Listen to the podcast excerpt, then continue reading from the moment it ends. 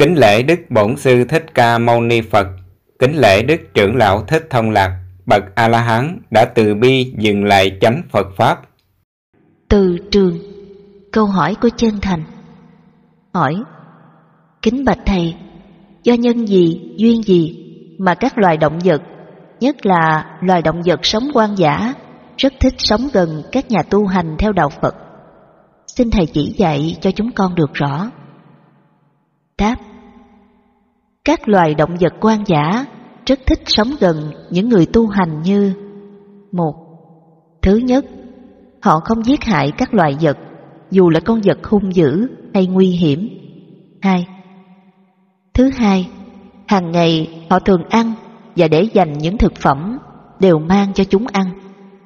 Thứ ba, người tu hành thường không giết hại và ăn thịt chúng sanh, nên xung quanh họ tỏa ra một từ trường hiền lành, khiến cho các loài vật không sợ hãi. Nhất là những loài vật có khứu giác tinh vi bén nhạy. Khi bắt gặp từ trường đó, chúng an tâm, và khi tiến gần vị tu sĩ, thì cảm giác chúng lại còn an tâm hơn nữa. Do đó, nên các loài thú quan giả đến gần những người tu sĩ chân chánh, không còn sợ hãi. Hầu như chúng cảm thấy gần gũi bên những người tu sĩ này, như có một sự che chở bảo vệ cho chúng. Nói đến từ trường, tức là nói đến nghiệp lực nhân quả thiện ác do con người hành động theo ba chỗ, thân, miệng, ý của họ, tạo ra một khoảng không gian rộng hẹp nhất định theo sự quân tập nhiều ít của họ. Từ tâm lực thiện của người ấy phóng từ trường ra trong khoảng không gian đó. Khi loài thú vật quan giả đến gần hoặc đi vào khoảng không gian đó, khứu giác và trực giác của chúng giao cảm được từ trường thiện đó, nên chúng không cảm thấy sợ hãi, rất an tâm. Vì thế, chúng thường quấn quýt bên những người tu sĩ. Có khi chúng bò lên hoặc đậu lên tay chân của những người tu hành ấy. Chúng tôi xin nói thêm các loại từ trường để quý vị suy ngẫm. Lúc Hòa Thượng Huệ Hưng còn sống, ông nói với chúng tôi rằng khi đến thăm Thượng tọa Pháp Tri, nơi chỗ Thượng tọa ở, sao mà sát khí đằng đằng, cảm giác ớn lạnh người. Tại sao nơi chỗ Thượng tọa ở lại sát khí đằng đằng? Đó là một từ trường bất thiện mà Hòa Thượng Huệ Hưng cảm nhận được khi bước chân vào đó.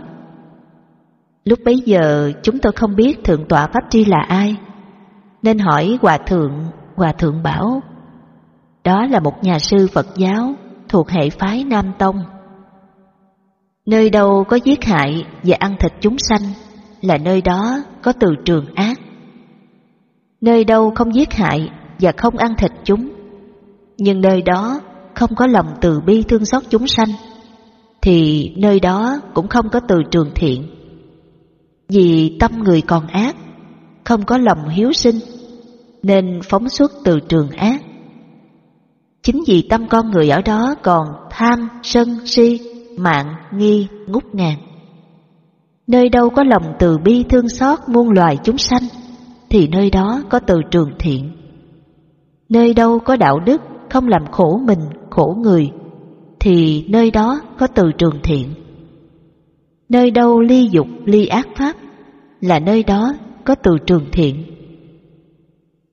Ngược lại, nơi đâu còn có tâm tham, sân, si, mạng, nghi, là nơi đó có từ trường ác, như chúng tôi đã nói ở trên. Nơi đâu tu sĩ Phật giáo, đời sống phạm hạnh không có, thường phạm giới, phá giới, bẻ vụn giới, thì nơi đó có từ trường ác. Trên đây là những từ trường thiện ác trong cuộc sống hàng ngày của con người phóng ra theo hành động đạo đức, nhân bản, nhân quả và không đạo đức. Từ đó, chúng ta suy ra mới thấy được môi trường sống trong không gian và trên hành tinh này tốt hay xấu, ô nhiễm hay trong sạch đều do hành động thiện hay ác của loài người và loài động vật cùng ngàn cây nội cỏ.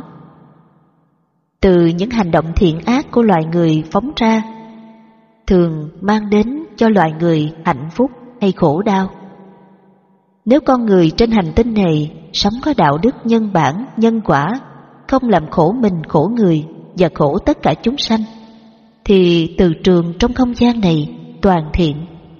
Và như vậy, môi trường sống của con người sẽ không bị ô nhiễm. Môi trường sống không ô nhiễm thì con người không có bệnh đau, thiên tai, hỏa hoạn, động đất, hồng thủy, vân vân, không bén mảng. Thiên tai, hỏa hoạn, động đất, hồng thủy và bệnh tật đều do con người sống trong ác pháp, với tâm tham, sân, si, ngút ngàn. Còn có những từ trường khác hơn những từ trường trên đây, đó là từ trường của các loại định. Mỗi loại định đều có những từ trường khác nhau như một Định nhị thiền khi khẩu hành tịnh chỉ Thì ý thức ngưng hoạt động.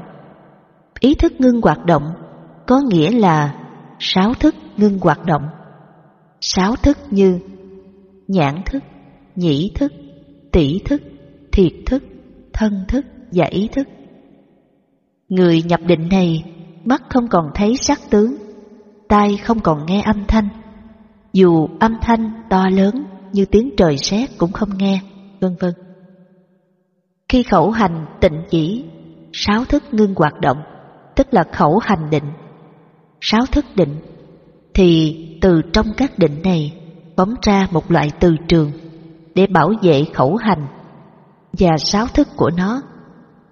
Đây là từ trường của định nhị thiền, mắt thường không thể thấy được, chỉ có khứu giác tinh vi hoặc trực giác mới nhận ra được. Định tam thiền do ly 18 loại hỷ dục tưởng. Lìa 18 loại hỷ dục tưởng này thì có một từ trường phóng ra để bảo vệ giấc ngủ an lành, không có mộng mị. Định tứ thiền tịnh chỉ hơi thở các hành trong thân ngưng hoạt động để bảo vệ sự sống của thân tứ đại. Từ trong thân hành tịnh chỉ này phóng ra một từ trường từ trường ấy làm cho các cơ quan nội ngoại của cơ thể không bị hư hoại trong một khoảng thời gian dài. Nhờ có từ trường đó mà cơ thể có thể phục hồi sự sống lại một cách dễ dàng. Các từ trường trên đây chỉ là một luồng khí vô hình, nhưng nội lực mạnh yếu đều do hành động thiện ác nhiều ít của con người hoặc sức tịnh chỉ các hành trong thân tùy theo khẩu hành, thân hành và ý hành tạo ra định lực sâu cạn nhiều ít mà phân ra các loại định. Mỗi loại định đều có từ trường phóng ra để bảo vệ người đang nhập định. Định diệt thọ tưởng là một loại định diệt thọ ấm và tưởng ấm. Muốn diệt thọ ấm và tưởng ấm thì phải tịnh chỉ ý hành. Ý hành tịnh chỉ thì ý căn phải ngưng hoạt động. Ý căn ngưng hoạt động thì cơ thể hoàn toàn giống như người chết. Vì muốn bảo vệ cơ thể không bị hoại diệt, nên định diệt thọ tưởng phải phóng ra một từ trường rất kinh khủng. Lớp từ trường như một kính pha lê che phủ cơ thể người nhập định. Ở xa thì trông thấy, nhưng đến gần thì không được dù cho thời tiết mưa nắng cũng không xâm thực được. Lửa không cháy, nước không làm ướt được. Tất cả các loài vật và người không bao giờ xâm chiếm đến gần được. Từ trường ấy tuy vô hình, trong suốt như pha lê, nhưng vững chắc hơn thành đồng chết sắt.